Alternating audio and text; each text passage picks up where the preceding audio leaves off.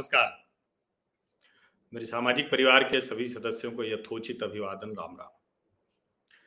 एक पिक्चर आई थी page three, और वो फ़िल्म जो है, वो कहने को तो फ़िल्म थी, लेकिन बहुत हद तक सच्चाई के करीब थी। और कई बार लगता है कि वो अभी भी उसी तरह से हो रहा है। हमने बहुत से ऐसे किस्से सुने, दिशा सालियान, सुशांत राजपूत, पता नहीं क्या क्या जो मुंबई के, और मैं बताऊँ कि मैं उन किस्सों को लेकर कभी भी आश्वस्त नहीं हो पाता, इसलिए उस पर बात नहीं करता बहुत। लेकिन जब एकदम स्पष्ट दिख रहा हो, सामने दिख रहा हो कि क्या कुछ सरकार और सरकारी एजेंसियाँ कर रही हैं। और मैं यहाँ एक बात कह दूँ, सरकारी एजेंसियाँ कभी भी वो गलत नहीं करती हैं। वो हमेशा बहुत अच्छे से बहुत सलीके से अपना काम कर रही होती है, लेकिन जब ऊपर से दबाव बनने लगता है तो फिर उनका संकट बढ़ जाता है, उनकी मुश्किल बढ़ जाती है। और वही मुश्किल जो मुंबई, गोवा, जो क्रूज पार्टी जो हुई है, जो क्रूज ड्रग्स पार्टी है, रेव पार्टी जिसको कहते हैं, और बड़े शानदार लग्जरी शिप होते हैं, हम तो कभी गए नहीं, लेकिन अपनी इच्छा है कि एक बार ऐसे शिप पर यात्रा की जाए। लेकिन सोचिए, अगर ऐसे शिप्स में इस तरह की ड्रग्स पार्टी हो रही है तो फिर क्या, कैसे वो चल रहा होगा? और सोचिए, उसमें तो ये भी संकट है ना कि बहुत से लोग जो उसका हिस्सा नहीं भी होते होंगे, इन बड़े बाप के बेटों की वजह से उनके ऊपर भी आँच आती होगी।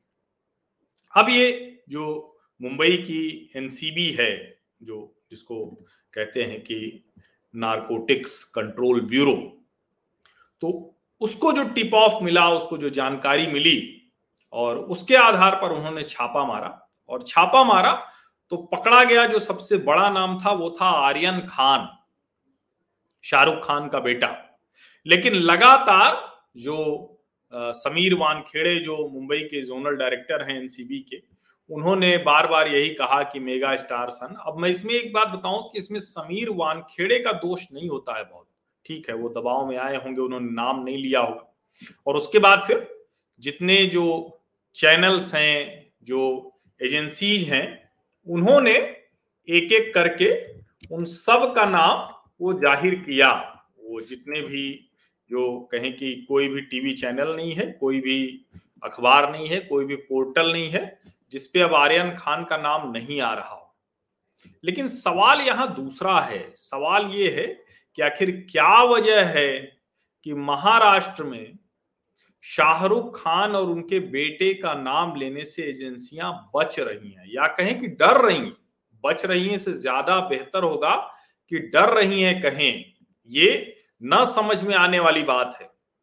और इसीलिए जब ये जिसको हम कहते हैं ना कि जब ये हमने देखा उसे तो हमें बहुत ठीक से ये देखना चाहिए, समझना चाहिए कि आखिर क्या वजह है?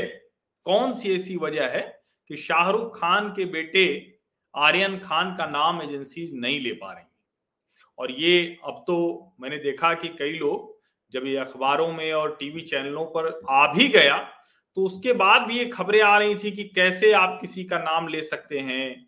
और मुझे लगा कि अब तो जो शाहरुख खान है, उनकी जो वकीलों की फौज होगी वो क्या कर रही होगी? वो दोनों काम पे लगी होगी। एक तो ये कि किसी भी कीमत पर आर्यन खान की गिरफ्तारी नहीं हो।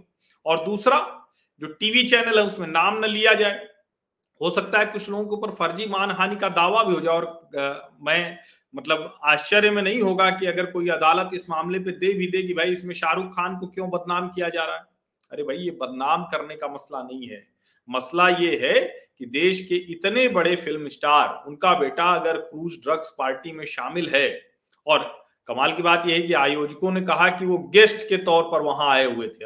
उसको जब मैं पढ़ रहा था तो उसमें लिखा हुआ है कि वो आयोजकों ने कहा कि वो गेस्ट के तौर पर आए थे।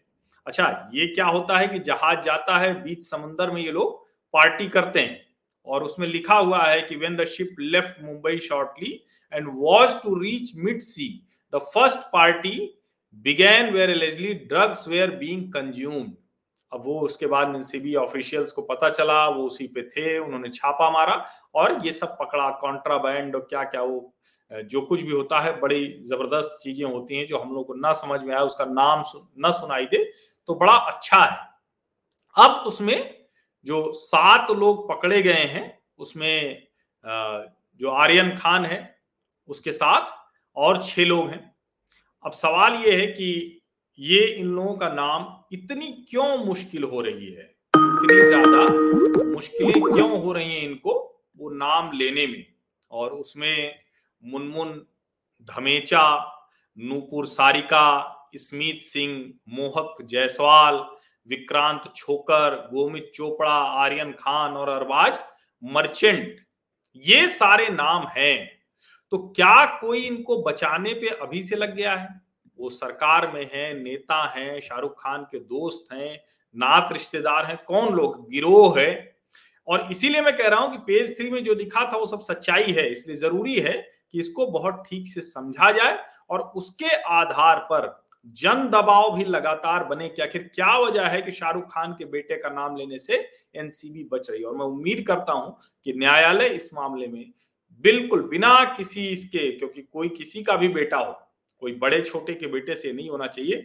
ड्रग्स की चपेट में देश के नौजवान आ रहे हैं, इस लिहाज से इस पर कार्रवाई होगी और होनी चाहिए। आप सभी लोगों का बहुत बहुत धन्यवाद इस चर्चा में शामिल होने के लिए। और मैं उम्मीद करता हूँ, क्योंकि इस पर कुछ फॉलो अप आएगा तो ज़रूर मैं बात करूँगा, मैं उम्मीद करता हूँ कि इसमें जो सच है, वो सामने आएगा और कार्रवाई होगी।